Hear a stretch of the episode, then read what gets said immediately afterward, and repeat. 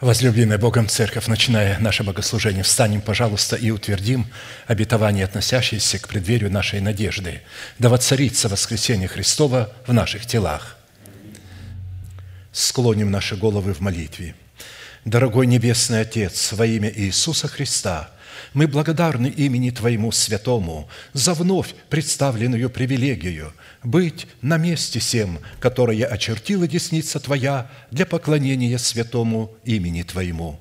И ныне позволь наследию Твоему во имя крови завета подняться на вершины для нас недосягаемые и сокрушить всякое бремя и запинающий нас грех. Да будут прокляты в этом служении, как и прежде, все дела дьявола – болезни, нищета, преждевременная смерть, демоническая зависимость, всевозможные страхи, депрессии, разрушение, косность, невежество – все это да отступит от шатров святого народа Твоего – и ныне встань, Господи, на место покоя Твоего Ты и ковчег, могущества Твоего, и да облекутся святые Твои спасением Твоим, и да возрадуются пред лицом Твоим. Дай нам больше от Духа Твоего, пропитай нас Духом Твоим святым, позволь нам найти светлое лицо Твое. Я представляю это служение в Твои божественные руки, веди его рукою превознесенную – великий Бог, Отец и Дух Святой. Аминь. Да благословит вас Господь, можете садиться. Миром Святые Божьи. Вы знаете, как мы пропели сейчас, чтобы смирялась плоть. Поверьте, сюда, когда выходишь, плоть смиряется конкретно. Э, мир вам всем, кто находится во Христе Иисусе, кто приготовил свое сердце к слушанию э, слов Господних, кто живет дышит, существует, трепещет перед могущественным Словом нашего Небесного Отца. Слово, которое будет вам представлено, взято из серии проповедей нашего пастыря, брата Аркадия. Это очередной вызов для всех возлюбивших Слово Господне. Вы знаете, чтобы нам, как причастникам тела Христова, разделить со Христом исполнение всего написанного в Нем Писании, каждый раз пастор говорит, что мы продолжим наше исследование, направление нашей соработы со Святым Духом в том, чтобы необходимо, что нам необходимо предпринять со своей стороны, чтобы получить право на власть, отложить прежний образ жизни, чтобы облечься в новый образ жизни. Я прочитаю хорошо вам знакомое место Священного Писания, послание Ефесской Церкви, 4 глава, с 22 по 24 стих. «Отложить прежний образ жизни ветхого человека – и сливающего в обольстительных похотях, а обновиться духом ума вашего и облечься в нового человека, созданного по Богу, праведности и святости истины». Это место Священного Писания определяет прежде всего наше с вами призвание, которое и состоит в том, чтобы мы могли совлечь нашего ветхого человека с делами его, обновить наше мышление, наши мысли – а значит и наше желание, духом нашего ума. И только затем мы можем продолжить этот процесс обличения тела в нового нашего человека. Для выполнения этой повелевающей заповеди задействованы три повелевающих и основополагающих глагола – отложить, обновиться и облечься. И, конечно, мы будем твердо помнить и знать о том, что в конечном итоге 2000 лет тому назад – Христос победил и облег каждого святого человека в свое воскресение. Эта победа уже совершена. Разумеется, вначале погрузил нас в свою смерть. Следовательно, победа завершена, и это дело прошлого. Но само желание Духа Святого, чтобы Церковь помнила об этом, не в зависимости от того, что каждый отдельный человек Божий переживает определенное поражение – определенное падение. Но он должен знать, что проиграл в бой, не означает, что он не выиграет войну, находясь в Иисусе Христе. Иисус сидит одесную Небесного Отца, а Бог поместил церковь в самого Иисуса. Если Он сказал своему сыну, «Сиди одесную меня, доколе положу врагов под ноги твои», Значит, сидеть – это царствовать. Но господствовать можно только с словом, взирая на эти вещи, которые предложены нам сегодня Святым Духом. И мы должны находиться во Христе Иисусе. И как ранее мы отметили, чтобы облечься в нового человека, созданного по Богу, в праведности и святости истины, нам прежде всего необходимо отложить прежний образ жизни ветхого человека и сливающего в своих обольстительных похотях. И это обязательно происходит в смерти Иисуса, когда мы погружаемся в Его смерть.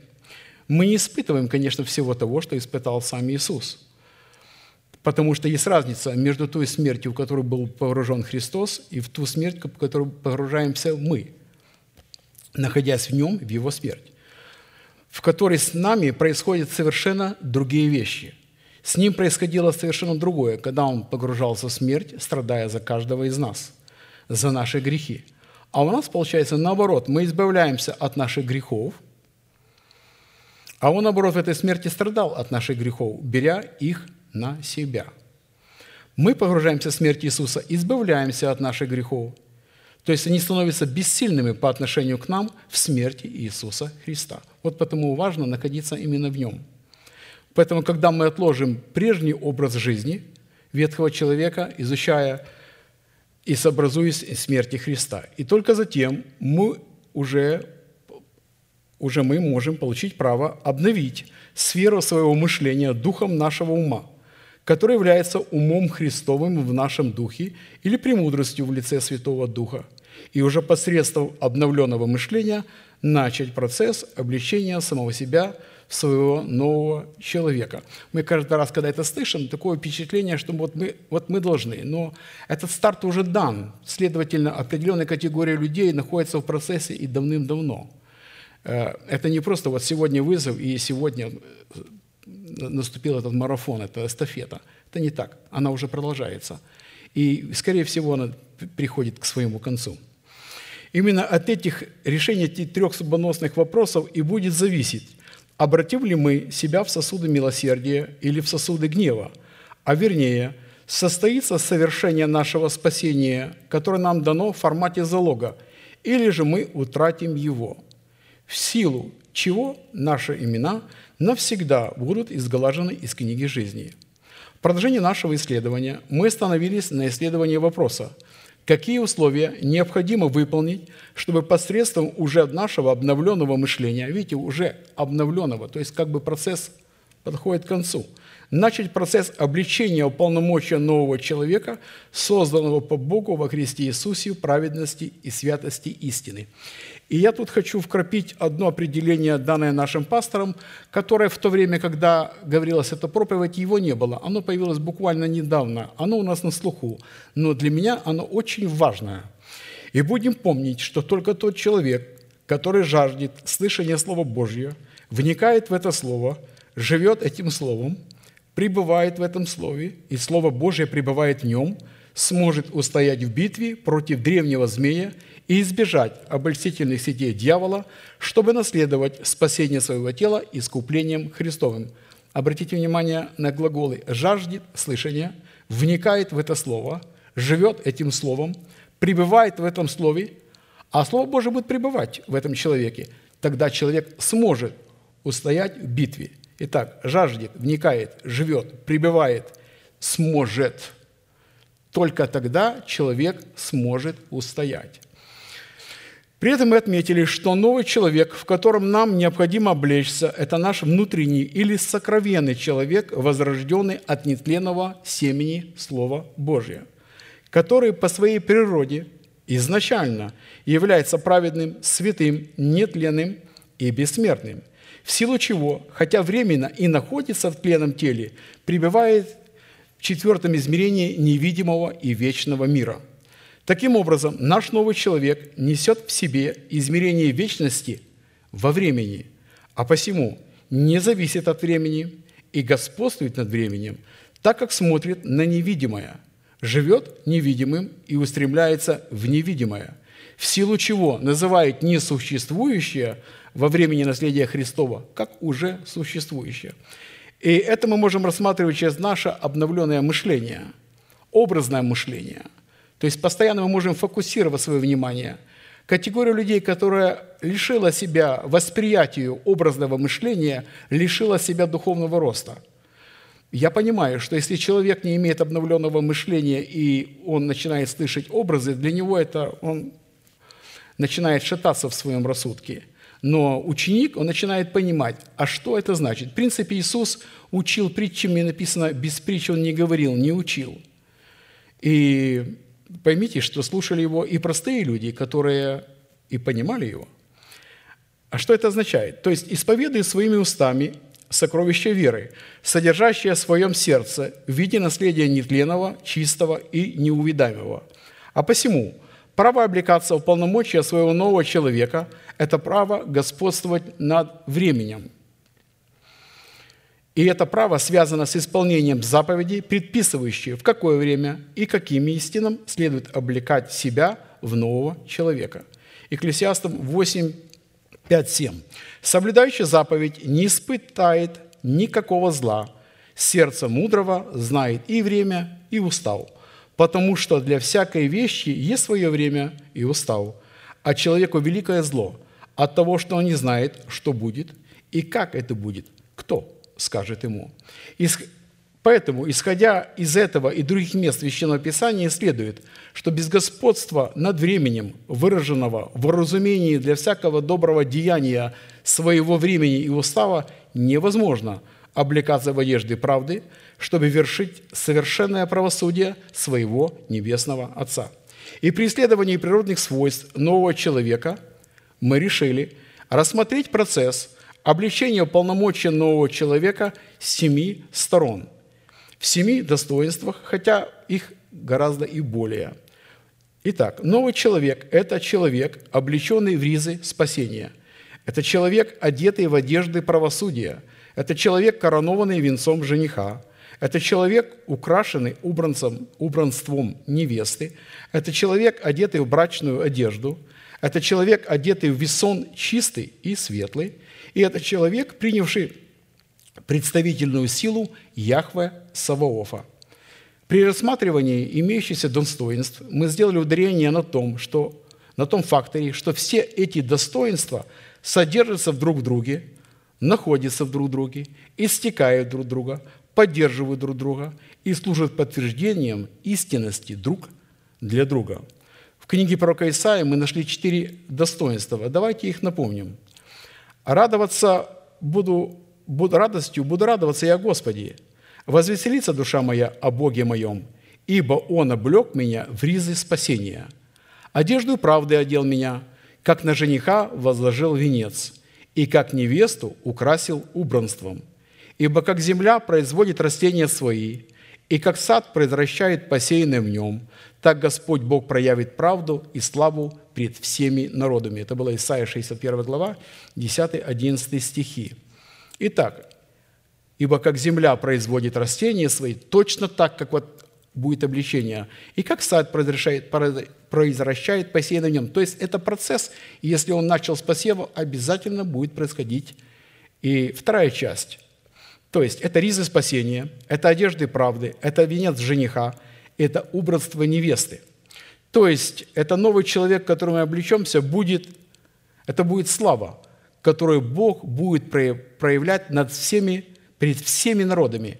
Это должны увидеть все.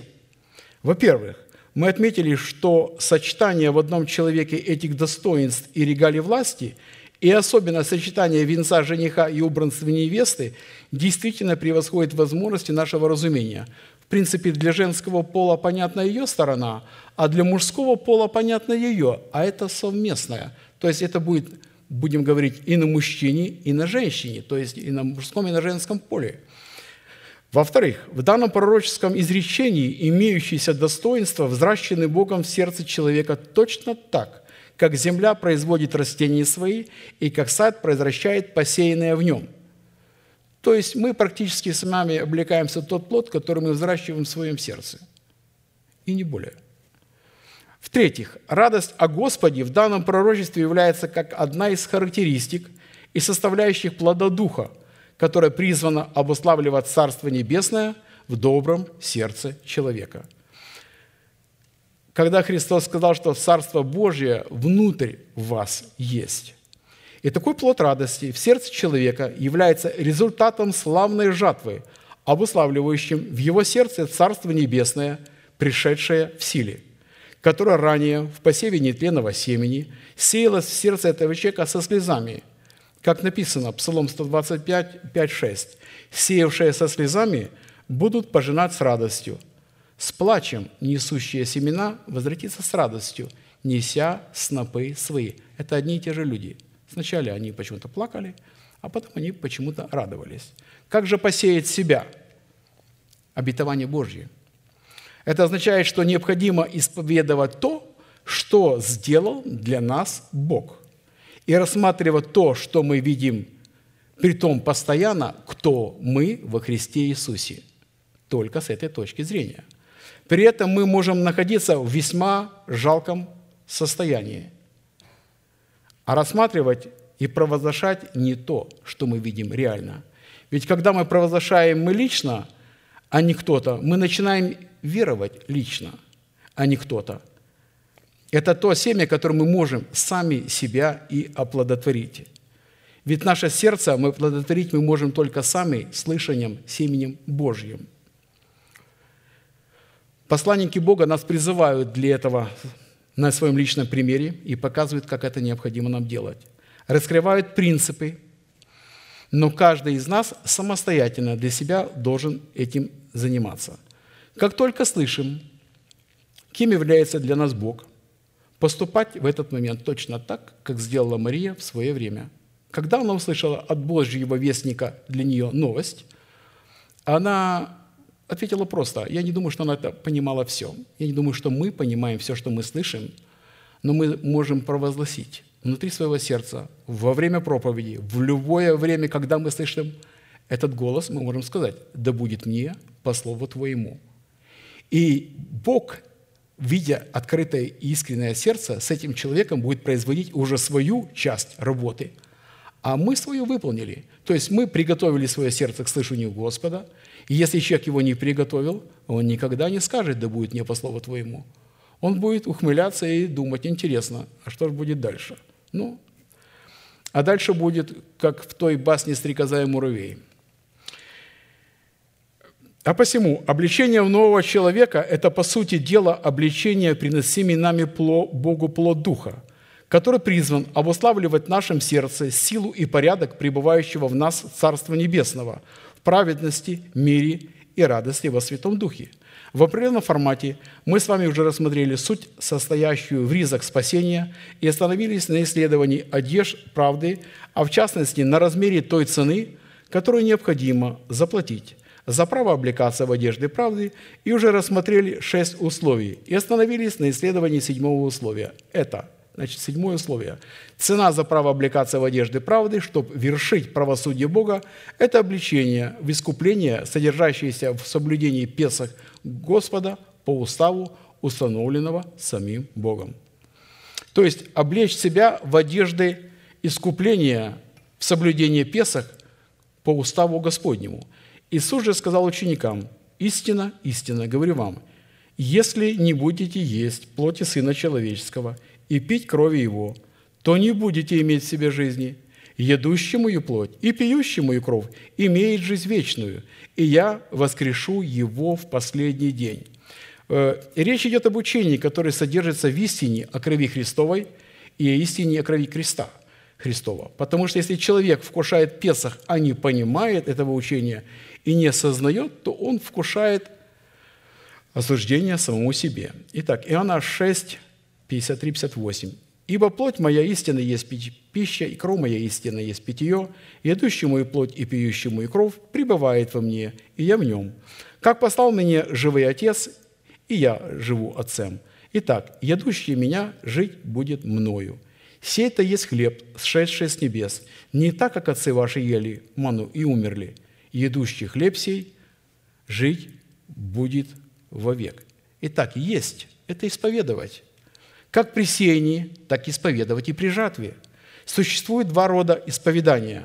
Когда мы исповедуем со слезами и засеваем почвы своего сердца своим же исповеданием, если только она была приготовлена, надо это важно заметить, словами обетований, то тем мы сами скрепляем их. А потом мы взращиваем, и когда они возрастут, то они принесут нам, конечно же, радость. Потому что исповедовать победу без радости – это просто невозможно. Мы тогда исповедуем как совершенное искупление. Мы отметили, что каждая деталь ежегодного празднования Песах, представленная в достойном принятии вечери Господней, указывает на окончательное освобождение от рабства греха и смерти в теле. Находясь в теле, Дух Святой желает и предназначил, чтобы мы избавили от рабства греха и смерти. То есть результатов в нашей жизни от программы падшего Херувима. Он, конечно, будет нападать на нас, но мы уже не рабы. Мы будем свободны от него, и поэтому можем победить. Победят только свободные люди. Много скорби у праведника, но от всех их избавит Господь. А в будущем и на окончательном освобождении от самого тленного тела и от смерти, смертной души – которые благодаря достойному вкушению Анса Песах в свое время облекутся в нетление и в бессмертие. В уставе Песах достойное вкушение Анса Песах состояло как в требовании особого рода одеяний одежд, несущих в себе готовность вершить правосудие Бога, так и в особых требованиях, необходимых для достойного вкушения самого Агнца – Наблюдение же этих требований в любом их аспекте не освобождало человека от исполнения над ним приговора смерти. И напротив, соблюдение устава Песах делало человека причастником производству суда Божьего над первенцами Египта. Исход 12.12. 12. «А я в сию самую ночь пройду по земле египетской и поражу всякого первенца в земле египетской, от человека до скота, и над всеми богами египетскими произведу суд. Я Господь». Брат Аркадий пояснил, что здесь имеется в виду как животные, так и человеки, как первенцы как животных, так и человеков. Из имеющегося постановления следует, что первенцы Египта, от которых зависели египтяне, являлись богами Египта. Потому что наша зависимость от чего-либо или от кого-либо определяет наше божество, наше упование и наше, конечно же, поклонение – Итак, первенцы Египта представляли образ души человека, который отказался потерять свою душу в смерти Господа Иисуса, чтобы умереть для своего народа, для дома своего дома, для своих душевных желаний и предпочтений, противящихся желаниям Бога. А посему, если мы не будем вершить правосудие Божие в осуждении своей души на смерть достойном соблюдении Песа Господа по уставу, установленным самим Богом, мы никогда не сможем состояться потомками веры Авраама. А следовательно, никогда не сможем облечься в одежды правды в лице своего нового и сокровенного человека, потому что праздник Песах в кожаных одеждах, которые сделал Бог для искупления первого Адама, а в принципе в нем и всего человечества, еще прежде создания мира, мира был предназначен Богом как благословенной судьбой всех уверовавших. Мы недавно слышали, как пастор сказал, что он предвидел нас прежде создания мира. Вот так, если просто вдуматься, прежде создания мира. То есть это характеристика и способность Бога увидеть нашу с вами реакцию. То есть наша реакция будет определять наше посвящение – Потому что именно в достойном вкушении Песок Бог получал возможность исполнить суть всех своих клятвенных наследственных обетований, включая совершение своего суда над своими врагами в лице нечестивых, мира, унижающей нищеты и всякого рода болезней и немощи, угнетавшими его избранный остаток. И чтобы нетленное сокровище праздника Песах, содержащее в себе причастность к роду Бога – и к праведности Бога могли стать нашим наследием. Писание уменило нам необходимость выполнять 10 условий, а вернее пребывать в этих 10 условиях одновременно. Итак, это выбор и отделение Агнца Песах, это удалить всякую закваску из своего дома. Вы знаете, э, дом – это мы. И ту, о той закваске, о которой идет речь, речь идет, в принципе, и о домах на то время, когда они жили в Египте. Ну и на сегодняшний день этот дом – это мы. Мы как когда были супругой в Израиле, и как раз мы были на праздник Песах. И мы зашли в магазин, и я смотрю, некоторые полки так черным пластиком заклеенные. И я спросил, а почему так? Не продается? Мне ответили, нет, это просто товар, который имеет закваску. А сейчас праздник, вот его нельзя продавать. И я как-то для себя увидел, ну, вот, вот так ты, Сережа, часто поступал, чтобы некоторые не видели, что у меня внутри. Я его заклеивал, чтобы некоторые люди не видели. А не заклеивать нужно, ее нужно от нее нужно избавиться. Итак, помазать кровью агнца Песах перекладинами, перекладиной косяки дверей, испечь всего агнца Песах на огне, припоясать самого себя поясом, обуть свои ноги в обувь, иметь в руках своих посох, есть всего агнца целиком, есть агнца Песах с пресными хлебами и горькими травами, и есть агнца Песах с поспешностью – на предыдущих служениях мы с вами рассмотрели 10, 9 условий и остановились на рассматривании заключительного и триумфального условия, в котором искупление Божие в человеке призвано было восторжествовать над смертью и грехом. Это необходимость кушать Агнца Песах с поспешностью. Исход 12.11. «Ешьте же его так. Пусть будут чресла ваши припоясаны, обувь ваша на ногах ваших, и посохи ваши в руках ваших, и ешьте его с поспешностью. Это Песах Господа. Элемент поспешности при вкушении Песах настолько был важен, что он неоднократно приводится в Писании, как некий неизменный закон. Именно этот элемент был задействован в исшествии из Египта, именно этот элемент был возведен в ранг особого знамения. То есть того знамения, того знака, который должен, в принципе, остаться на каждом из нас – который мы должны чувствовать и видеть постоянно. Того, как, так как и обрезанный израильтянин имел на себе знак, он его видел, и он об этом знал.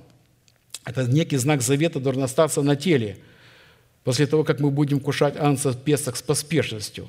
Это знак, как мы говорим, когда с человека сдирает кожу по-живому, у него остается знак на всю его жизнь. Человек всю свою жизнь, во все свои дни будет помнить это событие – которое практически благословено, но оно будет совершаться в весьма великом бедствии.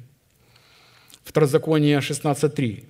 «Не ешь с нею квасного, семь дней ешь с нею опресноки, хлебы бедствия, ибо ты с поспешностью вышел из земли египетской, дабы ты помнил день исшествия своего из земли египетской во все дни жизни твоей». Также брат Аркадий напомнил нам, что человек, который поистине избавиться от своего ветхого человека, навсегда запомнит день своего избавления. И по своей сути будет очень смиренным человеком. Ничто, ничто не сможет его ни надмить, ни возвысить. Похвала не будет работать для него. После того, как он снял свою шкуру по-живому и дал ее, позволил ее содрать и представить себе в жертву живую Господу.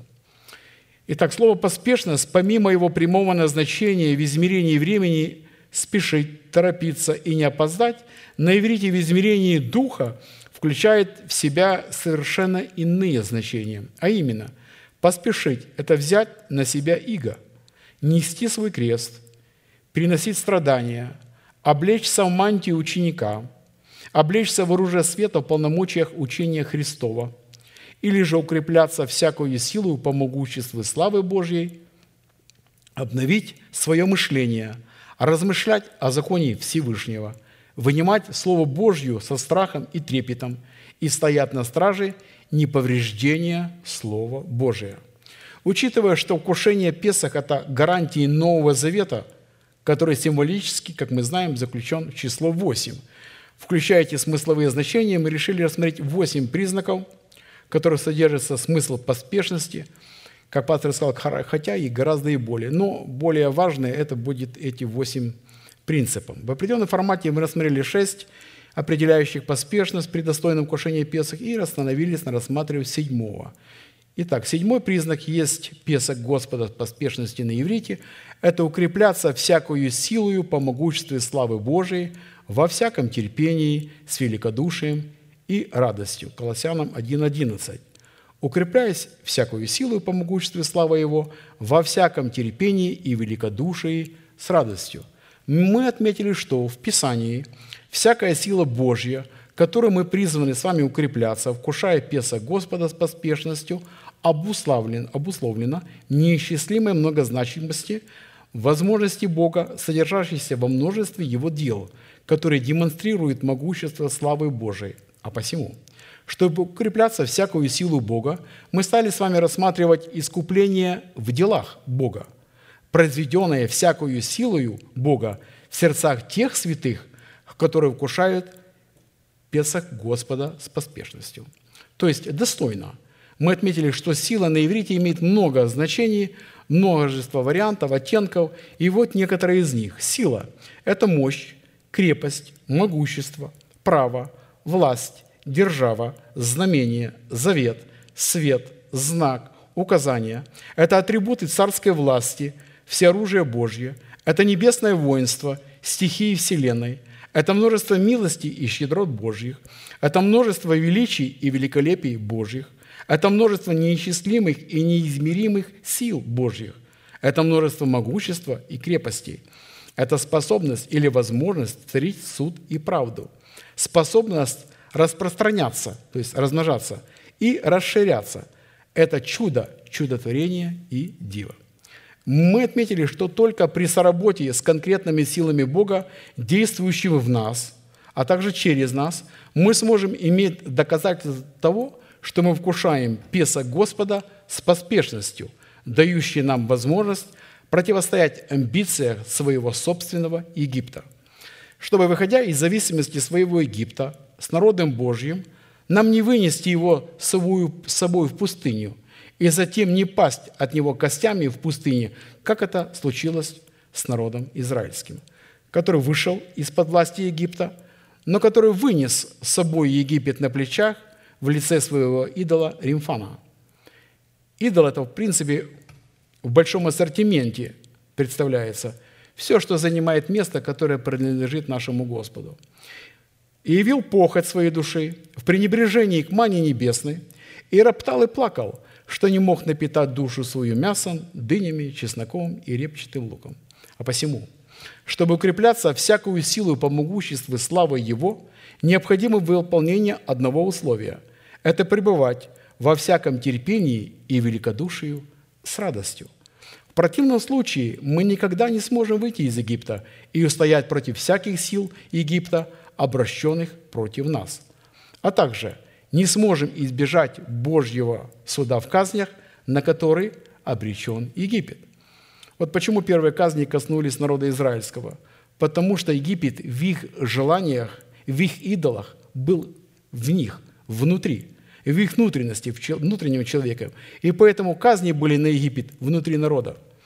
И чтобы выйти из зависимости своей души и устоять против всяких сил души в предмете ее расливающих похотей, и таким образом избежать суда Божьего в казнях, на которые обречена наша с вами душа, нам необходимо было исследовать, что следует разуметь под всякой силой Божьей, содержащейся в могуществе Его славы – и только затем уже исследовать, как пребывать во всяком терпении великодушии с радостью, чтобы укреплять себя этими многоразличными и множественными силами Бога.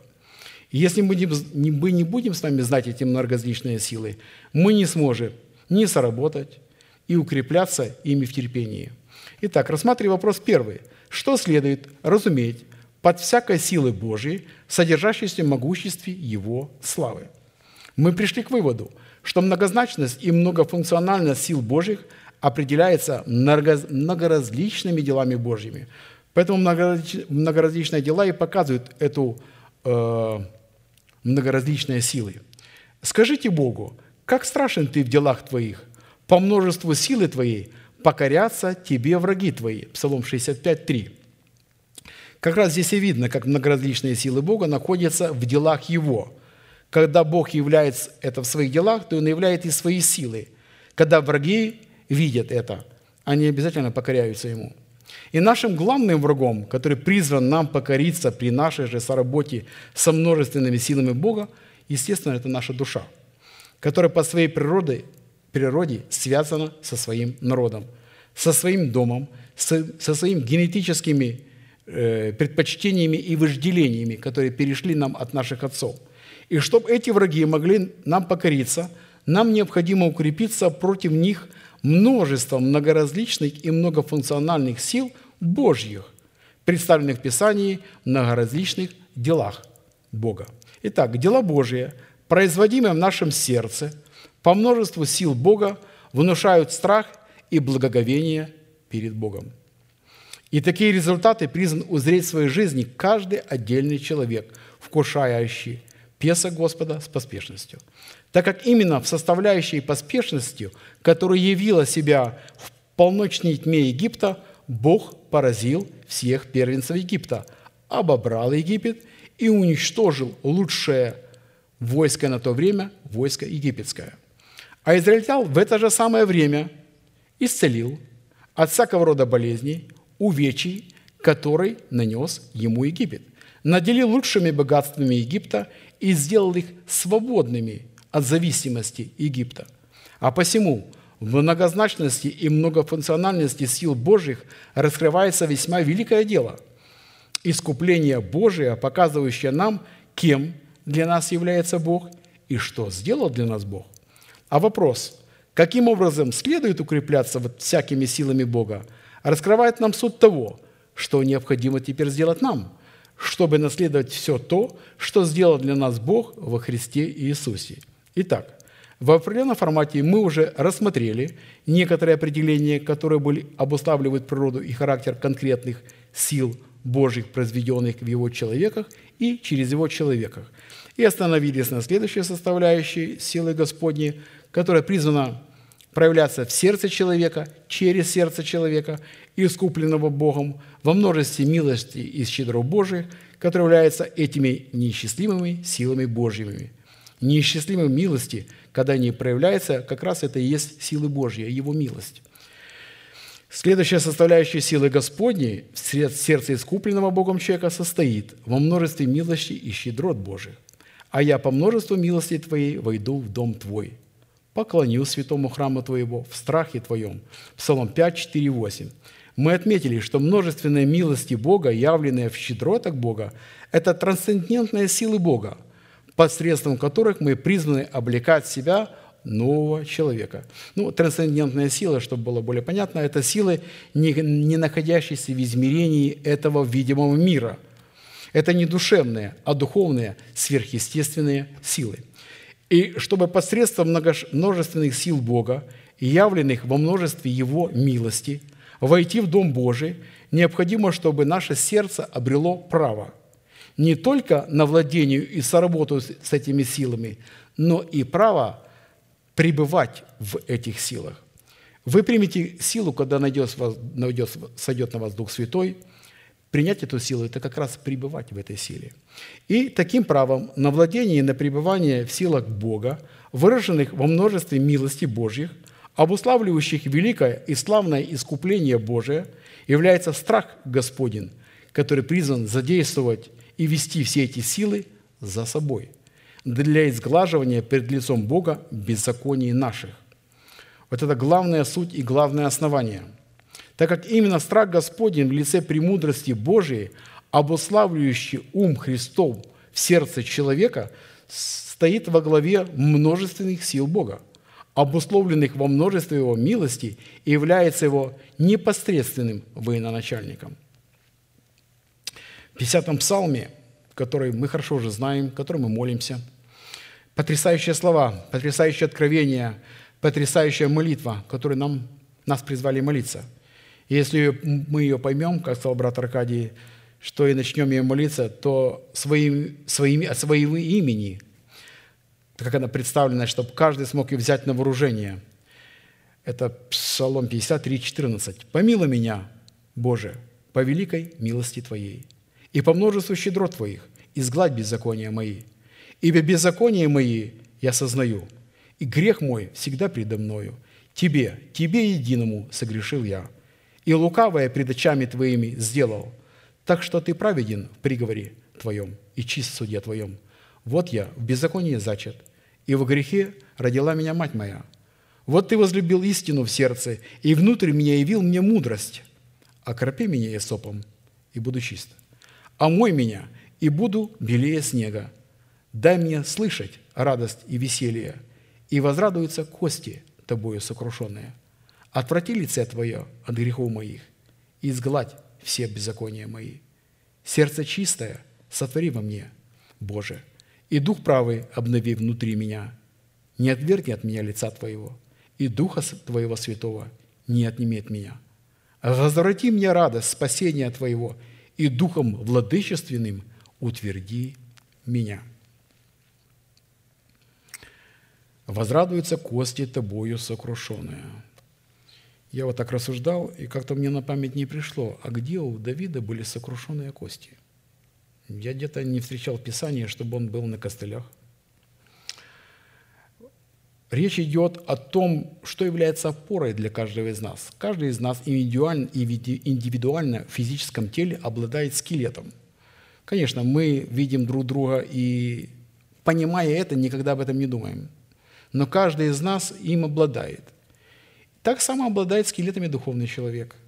Ровно насколько он будет крепок, настолько будет и крепок духовный человек. Вы знаете, когда крепость у человека спрятана не там, где хотел бы ее видеть Господь, то Бог делает следующее.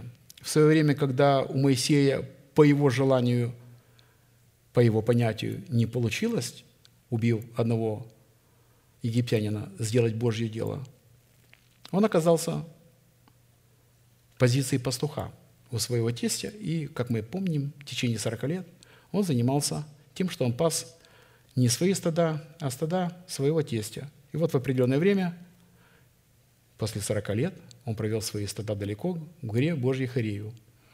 И вот и где он и встретился с Господом, через терновый, несгораемый куст. За 40 лет он понимал, за сколько должен сгореть куст, и это его привлекло. И когда с ним начался диалог, то тут как раз все кости были сокрушены – Бог показал ему, покажи свою руку. Он показал, он увидел, что она прокаженная, испугался. Это твоя правовая деятельность. Положи обратно за пазуху, он ее вынул, она чистая. Так само и с посохом произошло. Брось его, он стал змеей. Это то, на что ты опирался. Это твоя речь, это твой язык, это твои знания египетские. Человек весьма грамотный, весьма подкованный, но это все потерял. Потерял в пустыне. И он приобрел нечто новое – он приобрел кроткий язык, который является древом жизни. И как написано, Моисей был человек кратчайший и всех людей на земле. А в свое время он не был бесхребетным, он не был беспринципиальным, безвольным, хлипким, мягкотелым. Нет, это не так. Поэтому хорошо быть лучше глиной в его руках, нежели мрамором или гранитом – потому что, начав свое дело, он нас ее докончит до конца. Лучше эластично поддаться его рукам, и он свое дело довершит до конца в нашей жизни.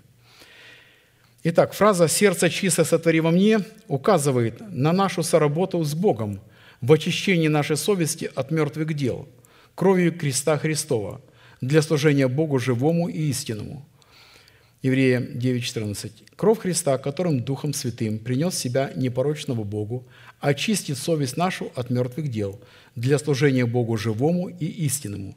Мы отметили, что несмотря на то, что осознание своих беззаконий перед Богом является важным, конечно, шагом, однако, что Бог изгладил наши беззакония, одного осознания своих беззаконий перед Богом далеко недостаточно – потому что для изглаживания наших беззаконий необходимо соработать с множественными силами Бога в предмете Его милости, содержащейся в наследии крови креста Христова.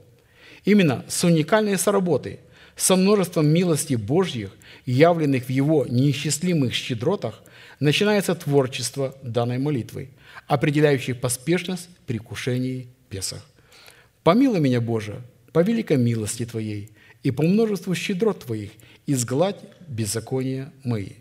Дело в том, что только после изглаживания наших с вами беззаконий, посредством нашей соработы со множеством милостей Божьих, мы соделаемся достойными Бога и получим право ходить, входить перед лице Господня, чтобы утверждать Его интересы в совершении Его правосудия. Излаживание беззаконий происходит в момент, как раз когда издирается наша кожа по-живому, жертвы. Омываются ноги, ноги, внутренности. И жертва в таком виде представлена на жертвенник, то есть на крест. И он у нас каждый лично, персональный. А посему, чтобы творить правосудие Божье, нам жизненно необходимо, чтобы милость и истина обвязывали нашу шею. Потому что милость Божья, она совершается в правовом поле истины, поэтому здесь написано, что милость и истина должны обвязывать нашу шею. И чтобы таким образом эти достоинства были написаны на скрижалях нашего сердца и стали состоянием нашего сердца, благодаря чего – мы сможем обрести благоволение в очах как Бога, так и людей. Это записано в книге притчи 3.3.4. «Милость и истина да не оставляют тебя. Оббежи ими шею твою, напиши их на скрижалях сердца твоего, и обретешь милость и благоволение в очах Бога и людей». Э, мы с вами отметили, что под образом нашей шеи, которую мы призваны обвязываться, обвязать милостью и истиной, подразумевается соработа нашей с вами суверенной, то есть независимой, суверенной воли, суверенной и совершенной волей Бога. Это две совершенно суверенные личности. Личность Бог и личность человек. И каждый это должен делать лично, суверенно, без давления. Личностное решение должно быть. Что на практике означает подчинить свою волю совершенной воле Бога, означенной в Писании. Но чтобы ее подчинить, сначала ее нужно увидеть то время как под условием начертать милость и истину на скрижалях нашего сердца подразумевается соработа мудрого и разумного сердца с мудростью и разумом Бога. Что на практике означает? Приготовить почву своего сердца к принятию семени, благовествуемого слова о Царстве Небесном. Казалось, как бы просто, но это далеко не так. Это, это процесс, это долгий, определенный, это навык к этому процессу обрабатывать свою почву. Исход 31.6. «И вот я в сердце всякого мудрого вложу мудрость». Вот хотелось бы было бы наоборот. Вот всякого глупого, чтобы ему дали... Мы в другой раз с кем-то общаемся и говорят, мудрости бы тебе, браток. Оказывается, видите, как Бог поступает совершенно иначе. Он мудрому влаживает мудрость, дабы они сделали все, что я повелел тебе. О глупом речи не идет. Мудрое сердце – это то, которое приготовило себя к слушанию Слова Божьего. То есть, а если она приготовила, то она приготовилась прежде всего это к повиновению – чтобы так его услышать и немедленно его исполнить. Это и будет говорить о том, что я его услышал. А посему учение о милости, выраженное в искуплении Бога, которым мы призваны обвязывать нашу шею, может выражать себя не иначе, как только в строгих границах правового поля истины, обусловленной учением Иисуса Христа, пришедшего во плоти, а не, творческими, не творчеством надуманных постулатов, установлении всяких псевдорелигиозных образований, а также выбросом нашего собственного интеллекта, не имеющего никаких прав и возможностей постигать милость и истину трансцендентности, трансцендентной святости Бога. А посему, чтобы Бог мог обратить на нас свой золотой скипетр предмете своего к нам благоволения, благодаря которому мы получили бы власть утверждать его правосудие – как над праведными, так и над неправедными, достоинство милости в границах правового поля истины призваны стать не только достоянием нашего сердца, но и его состоянием, служащим определением Царства Небесного в нашем сердце. В связи с этим мы вновь решили восстановить в своей памяти суть таких уже известных нам вопросов, как какой характер Писания вкладывает в свойства милости Божьих, являющихся выражением Его множественных сил, определяющих благоволение Бога к человеку в образе Его золотого скипетра? Второе. Какое назначение в нашем поклонении призваны выполнять могущественные силы в предмете милости Бога? Третье. Какую цену необходимо заплатить, чтобы множественные милости Божьи стали нашими достояниями и нашим состоянием? И четвертое по каким результатам следует судить, что Бог действительно простер к нам свое благоволение в своих милостях в образе своего золотого скипетра, которые, которые наделили нас множеством Его сил. Итак, первое – это таинство природы, заключенной в достоинстве милости Бога, назначение милости в отношении человека с Богом, цена за право обладать милостью Бога, результаты того, что мы с вами обладаем милостью Бога. При рассматривании вопроса первого, какими характеристиками Писание обуславливает свойства милости Божьих, являющихся выражением Его множественных сил, мы пришли к выводу, что первое – милость Бога как таковая является как одним из основных имен Бога, так и одним из его характерных титульных достоинств. 2 Коринфянам 1.3. Благословен Бог и Отец Господа нашего Иисуса Христа, Отец милосердия и Бог всякого утешения. Второе.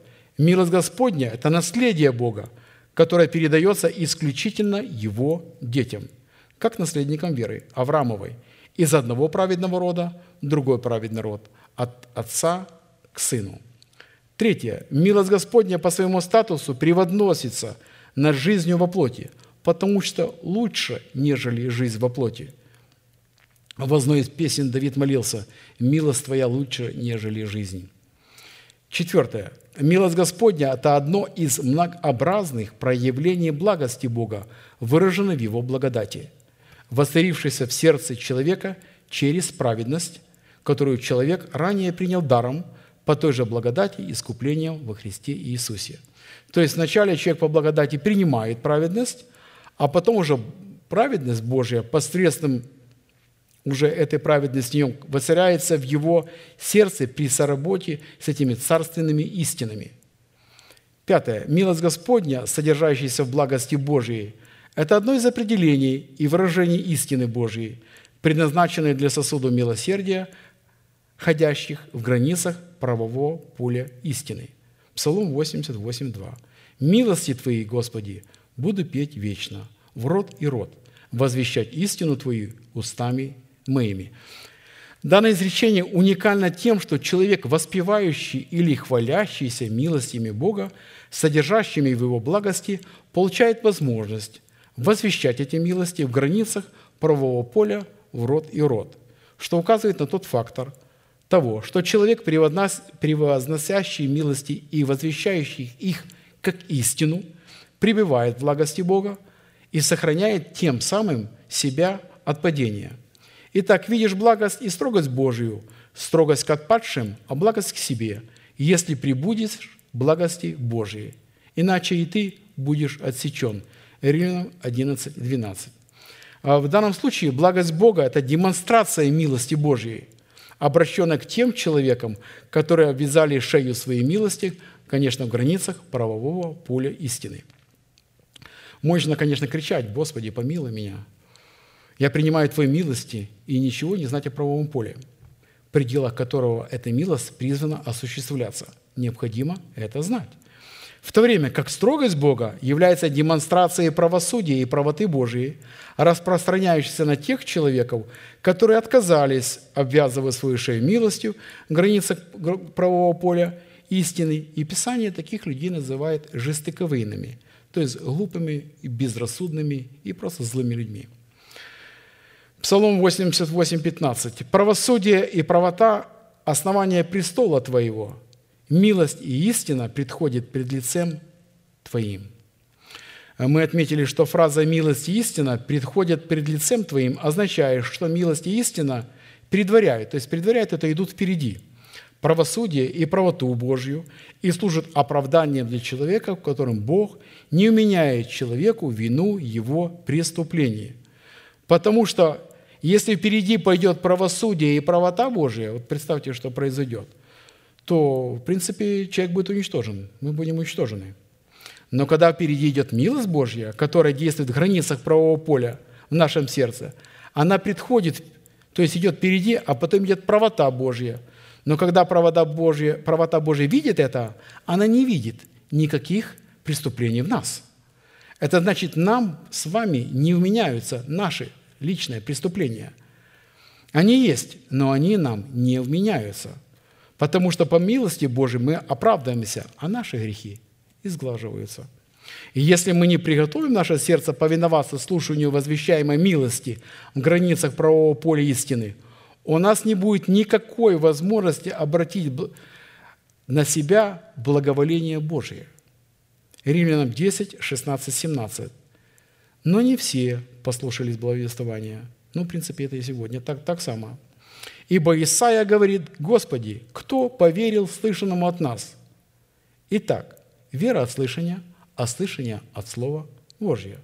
Это место повторяется как раз и в Исаии, и во Второзаконии. И мысль через Слово Божие, эта вера возвещается людьми.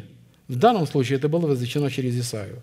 А посему вопрос и слушания Слова Божьего, через которое мы призваны познавать или входить в свое наследие в Боге, необходимо всякий раз делать решение, настраивать себя не на роль критиков и инспекторов, а на роль учеников Христовых. Брат Аркадий заметил, что кто себя поставил в положение инспекторов пророка Исаии, апостола Павла и других посланников Бога, сегодня находится в преисподней. И такое ученичество всегда и однозначно включает в себя совместную и при этом каждодневную работу Бога и, конечно, человека. Роль Бога состоит в том, что Он как завещатель наследия милости, содержащийся в границах установленной им истины, устанавливает определенные требования – посредством которых мы можем входить в наследие необходимых для нас милостей.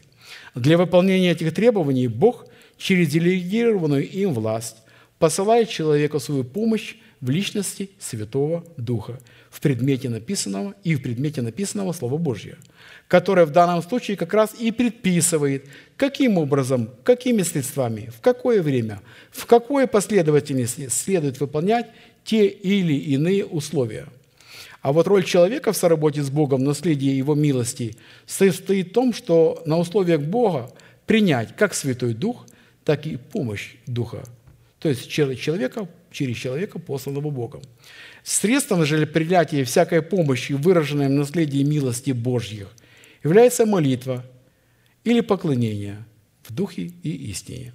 Так как молитва и поклонение в Духе и истине – это есть ничто иное, как право – которое дает, человек дает на вмешательство небес в сферы земли.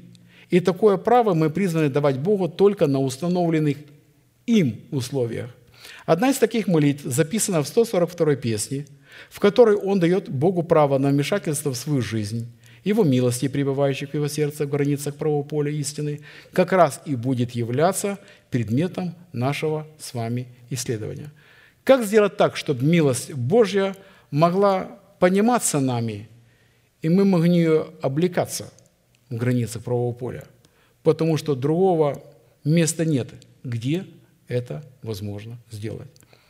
Господи, услышь молитву мою, внемли молению моему по истине Твоей, услышь меня по правде Твоей, и не входи в суд с рабом Твоим, потому что не оправдается перед Тобой ни один из живущих.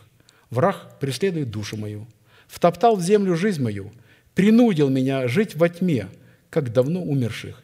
И уныл во мне дух мой, онемело во мне сердце мое, вспоминаю дни древние, размышляю о всех делах Твоих, рассуждаю о делах рук Твоих, простираю к Тебе руки мои. Душа моя к Тебе, как жаждущая земля. Скоро услышь меня, Господи. Дух мой изнемогает. Не скрывай лица Твоего от меня, чтобы я не уподобился нисходящий в могилу. Даруй мне рано услышать милость Твою, ибо я на Тебя уповаю. Укажи мне путь, по которому мне идти, ибо к Тебе возношу я душу мою. Избавь меня, Господи, от врагов моих. К Тебе прибегаю. Научи меня исполнять волю Твою, потому что Ты Бог мой. Дух Твой благий доведет меня в землю правды. Ради имени Твоего, Господи, оживи меня. Ради правды Твоей выведи из напасти душу мою, и по милости Твоей истреби врагов моих и погуби всех, унитающих душу мою, ибо я твой раб». Итак, чтобы наследовать милость Божью в границах правового поля, истины в данной молитвенной песне, нам вначале необходимо установить причину, по которой Давид произнес данную молитву. Исходя из смыслового содержания, причиной высвобождения данной молитвенной песни послужила определенная категория врагов, которых противостояли Давиду. Эти враги были сильнее Давида. Вы знаете, э, своих врагов, по всей вероятности, к этому времени у него физических не было. Эти те враги, которые были внутри его. И он их узрел.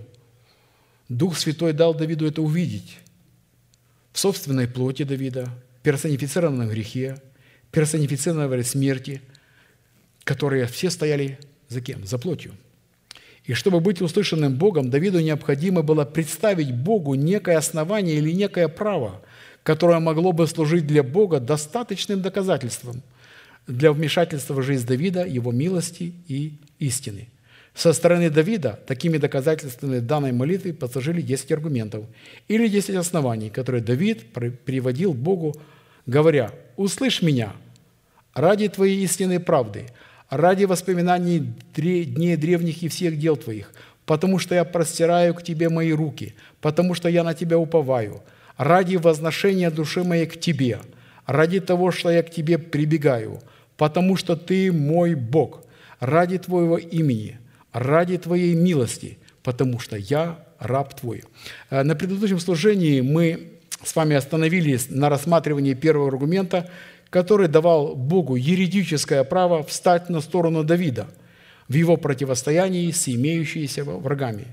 Это доказательство Божией истины и правды, пребывающим в его сердце, которое является границами правового поля для дела искупления Божия, выражено в множестве его милости. Итак, доказательство истины, правды в молитве. Псалом 65, 18-20. «Если бы я видел беззаконие в сердце моем, то не услышал бы меня Господь. Но Бог услышал, внял глаз умоления моего. Благословен Бог, который не отверг молитвы моей и не отвратил от меня милости своей». Почему? Потому что он привел аргумент, что его сердце пребывает в истине и правде. И если бы Давид не пребывал и не возносил бы свои молитвы в границах правового поля и правды, у него не было бы никаких прав и никаких оснований быть услышанным Богом в своем противостоянии такими, с такими врагами, как его собственная плоть, как персонифицированный грех и персонифицированная смерть.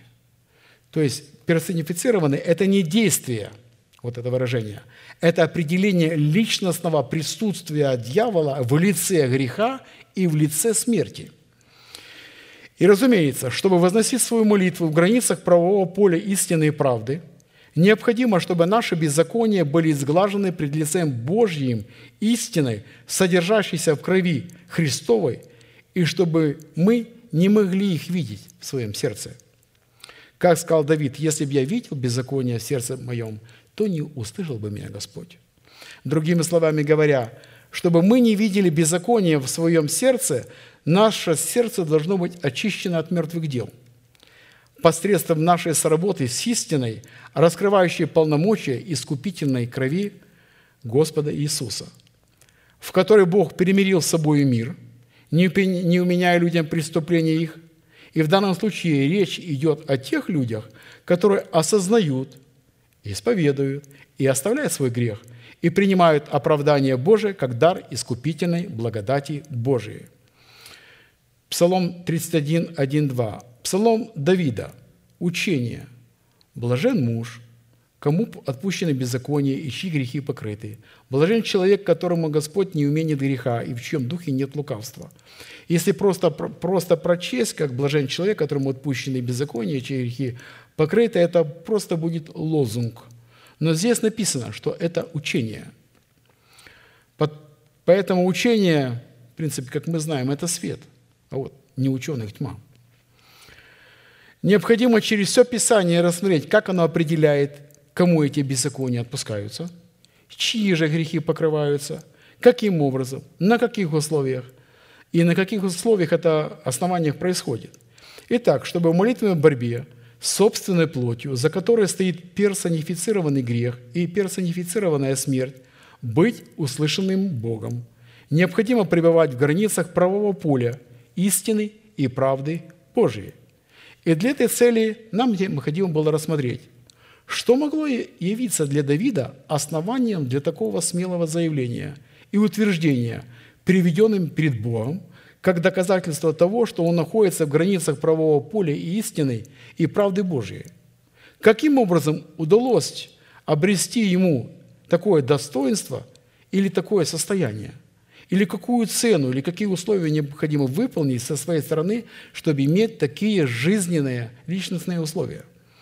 Чтобы ответить на эти вопросы и таким образом получить возможности не изложить свою ветхую натуру, за которой стоит персонифицированный грех и персонифицированная смерть, и затем облечь себя в своего нового человека, обуславливающего одежды правды, нам необходимо отметить ряд таких вопросов. Как? Определение истины и правды в нашем сердце. Какое назначение исполняет истина и правда в нашем сердце? Как сохранить свое сердце в истине и правде? Какие результаты последуют от познания истины и правды, в границе которой мы можем обратить на себя благоволение Бога в Его милости, или же в границах которых мы можем соработать со множественными силами Бога, отраженными в Его милостях. При рассматривании первых вопросов, чем или кем является истинная правда, как по своей сущности, так и по своему определению, а также какое назначение призвано исполнять истина и правда в нашем сердце, мы с вами пришли к следующему выводу. Что истину и правду не следует рассматривать некими близнецами, хотя они весьма очень похожи друг на друга, как дочь похожа на свою мать или как сын похож на своего отца. Так как Писание «правда и истина» исходит из истины. Другими словами говоря, истина воспроизводит себя в правде, точно как Отец воспроизводит себя в Сыне, или как семя воспроизводит себя в плоде. Из чего следует, что истина – это корень, определяющий состояние человеческого сердца, в то время как правда или справедливость – это дерево, растущее из этого корня – и как выражение этого состояния, или, или же как плод. Исходя из этого, из этого, справедливость или правда – это истина в действии или результат того, что воспроизводит истина в нашем сердце. И посему, чтобы творить суд и правду, то есть справедливость, необходимо обладать в своем сердце неким стержнем истины, который обуславливал бы состояние нашего с вами сердца – и это состояние должно быть приобретенным, только приобретенным, не иначе, как через генетическое наследие, которое мы могли бы унаследовать только по линии Авраама, которого Бог садил отцом всех верующих, как находящихся в обрезании, так и вне обрезания. Потому что подлинное творчество справедливости, как таковое, может исходить не иначе, как из сердца человека – который рожден от семени слова истины и в котором пребывает сама истина. А посему, каким будет сердце человеком, такое будет его творчество. Потому что из доброго сердца, в котором пребывает истина, исходит правда Божья в судах Божьих, который являет милость для сосудов милосердия и гнев для сосудов гнева. В то время как из злого сердца, в котором отсутствует истина, исходит зло – оскверняющее человека и относящее его к категории сосудов гнева, учитывая при этом, что речь идет о людях, которые относят себя не в разряд нечестивых, а в разряд праведников. Таким образом, назначение истины и правды в нашем сердце необходимо для соработы со множественными силами Бога, выраженными во множестве Его милостей, призванных, во первую очередь, изгладит наши грехи перед лицом Господним. Итак, вопрос третий. В чем стоит, состоит цена за пребывание в границах правового поля истины и правды? Или же, как сохранить себя в границах правового поля истины и правды?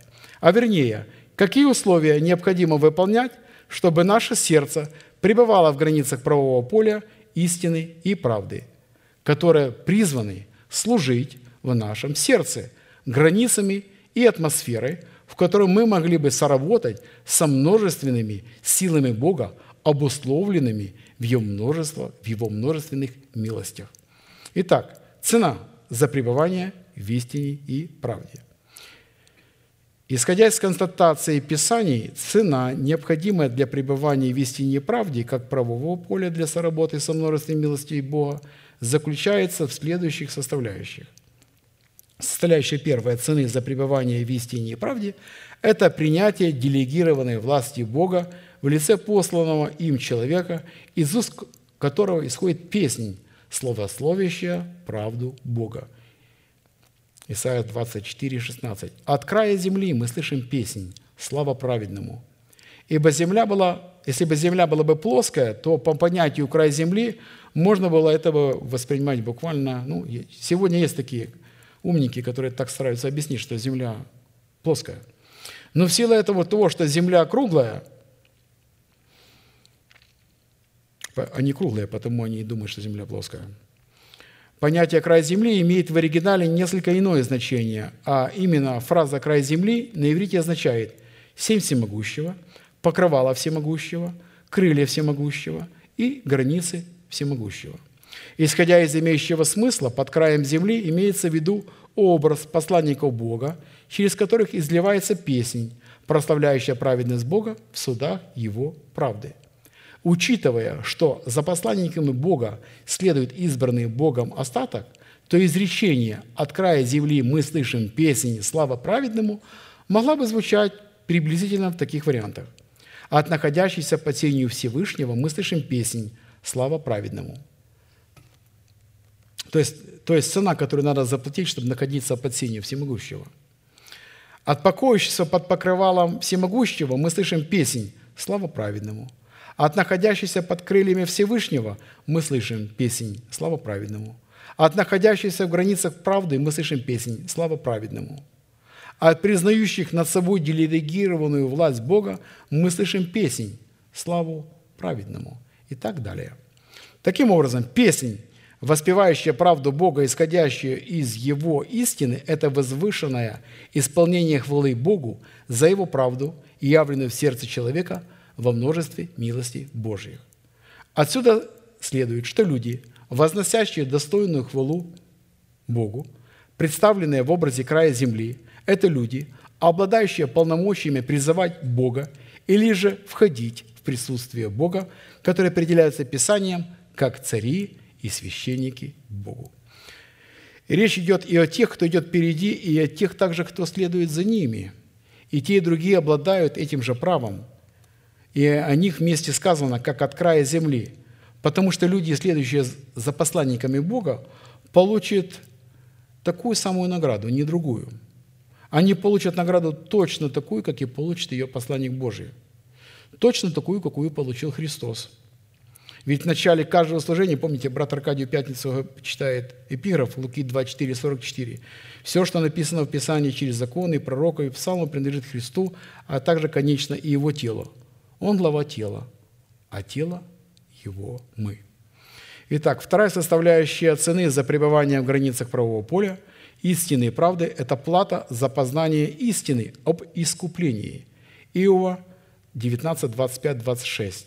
«А я знаю, Искупитель мой жив, и Он последний день восставит из праха распадающую кожу мою сию, и я во плоти моей узрю Бога, быть уверенным в правоте своего дела означает соработать с Богом в познании истины об искуплении, которое делает нас свободными от греха и облекает нас в достоинство раба праведности.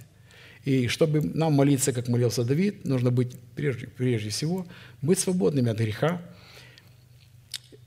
Искупление, если мы его принимаем на условия Бога, делает нас свободными от греха и облекает нас в достоинство рабов праведности. Я думаю, я не успею закончить все это слово. Оно весьма благословенно, если мы бы его выслушали, но я думаю, что если будет такая возможность, я продолжу именно эту мысль, потому что очень много того, чтобы хотелось бы, чтобы мы и услышали, и порассуждали, и это было великим благословением для нас. Хорошо, друзья, давайте будем с вами молиться.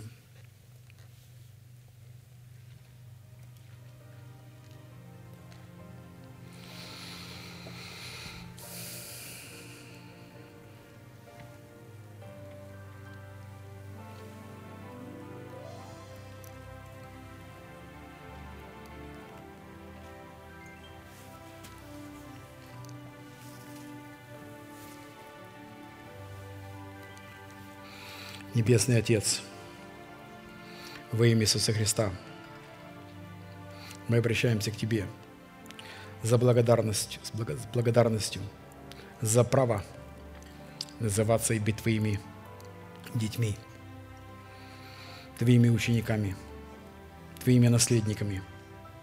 Я благодарю Тебя, Господь, что во Христе Иисусе Ты стал для, нам, для нас Богом крепостью, твердыней, прибежищем, избавителем, щитом, скалой, рогом спасения, убежищем. Призовем достокоплоняемого Господа, и от врагов Ты нас избавишь. Благодарю Тебя, Господь, что Ты искупил нас от суетной жизни, передан нам от Отцов, освободил нас от закона греха и смерти и ввел новый закон Духа жизни во Христе Иисусе – поставил наши ноги на твердом основании, которое есть наша церковь Господа и Спасителя Иисуса Христа. Мы благодарим Тебя и поклоняемся, склоняемся перед Твоей жертвой Голговской. Благодарим Тебя, Господь, за добрую жену, достоинстве тесных врат, которые мы нашли, когда стали отвергать свой интеллект, своего ветхого человека и стали слушать, что говорит человек Божий, и что Слово Божье – оно шло владычество над нами. Я благодарю Тебя за это, за, возможность почитать себя мертвым для греха, живым для Бога. Это великое, великое откровение для народа Божьего, видеть себя таким. Благодарю Тебя, Господь, за наше призвание быть облеченными воином молитвы, чтобы возвещать Твои совершенства, возвещать Твои глаголы, Твои суды, Твои обетования – которые когда-то были неведомы для нас. Но когда мы стали познавать Твои обетования, они стали для нас весьма не теми далекими звездами, которые мы их видели, а стали близкими для нас, родными. Потому что, исповедуя их, мы стали исповедовать, стали сеять внутри себя семя, которое стало умирать и стало превозносить плод. Да, мы плакали, когда мы сеяли – но определенные радости мы уже пожинаем в своей жизни, видим, что мы не могли позволить себе раньше, мы можем позволить. Наш новый человек это может. И он нам показывает свое превосходство над всем тем, что должно быть, что должно быть умерщвленным, что не должно в нас иметь части. Чтобы когда он пришел, он не нашел в нас никакой части своей, потому что мы находимся под кровью Иисуса. Я благодарю Тебя, Господь, за эти обетования, которые стали для нас радостью, победой, пищей. За то, что мы возможно, можем с радостью назвать, что Слово Твое стало светильником для нашей стези, что Слово человеческое, интеллектуальное, небожественное мы ненавидим, и оно не является светом для нашей стези. Потому что все, что было человеческое, мы оставили, Господь. Мы пошли за Тобой, оставив, Господь, и подчинив свой интеллект, подчинив свое душевное существо Твоей воли и стали, как гаванитяне в храме. Мы стали соработать, Господь, вместе с Тобой. И я благодарю Тебя, Господь. Я благодарю Тебя за апостолов, пророков, учителей, евангелистов, пасторов, за тех, кого Ты выслал, Господь, на эту чудную и дивную Ниву. Мы благодарим Тебя, Господь, что Ты открыл наш слух, наше ухо, и мы не воспротивились услышанному. Мы, Господь, преклонили свое сердце. Мы не надломились, Хотя мы страдали, болели, но мы радуемся тому, что мы имеем насаженное ухо и можем слышать то слово, которое Ты приготовил на каждый день для нас. Мы благодарим Тебя, Господь, за ту ману, которую мы можем собирать ежедневно. И на наших столах, на духовных наших столах всегда есть то, что мы можем воспринять, принять с радостью, и то, что мы можем не вкушать и хранить его на золотом столе. Мы благодарим, Господь, Тебя за эту заботу, которая выражается в том, что, Господь, Ты облагодетельствовал нас Словом Твоим через своих посланников. Благодарим Тебя, Господи, за нашего пастора, за его супругу, за его дом. Да будет он благословен, Господь, во всем, что не будет делать. Мы радуемся тому, что мы можем подчинить себя, казалось бы, просто человеку, но мы подчиняем себя Тебе. Мы исповедуем Тебя своим учителем, своим пастором. Но непослушный человек не послушен Богу. Я благодарю Тебя, Господь, за то, что Ты сроднил нас кровью Иисуса Христа. И мы можем называться братьями и сестрами во Христе Иисусе. Мы оставили свои дома, оставили своих родных, близких, и наше сердце прилепилось к народу Божьему. Я поклоняюсь перед Тобой с народом Твоим, и хвалю Тебя и славлю наш великий Бог, Отец, Сын и Святой Дух. Аминь. Отче наш, сущий на небесах, да святится имя Твое, да придет Царствие Твое, да будет воля Твоя и на земле, как и на небе. хлеб наш насущный, подавай нам на каждый день. И прости нам долги наши, как и мы прощаем должникам нашим. И не веди нас в свои искушения, но избав нас от лукавого, ибо Твое есть царство и сила и слава во веки веков. Аминь. А теперь, друзья, произнесем наш неизменный манифест. «Могущему же соблюсти нас от падения и поставить пред славою Своею непорочными в радости, единому, премудрому Богу, Спасителю нашему, через Иисуса Христа, Господа нашего, слава и величие, сила и власть, прежде всех веков, ныне и во все веки. Аминь.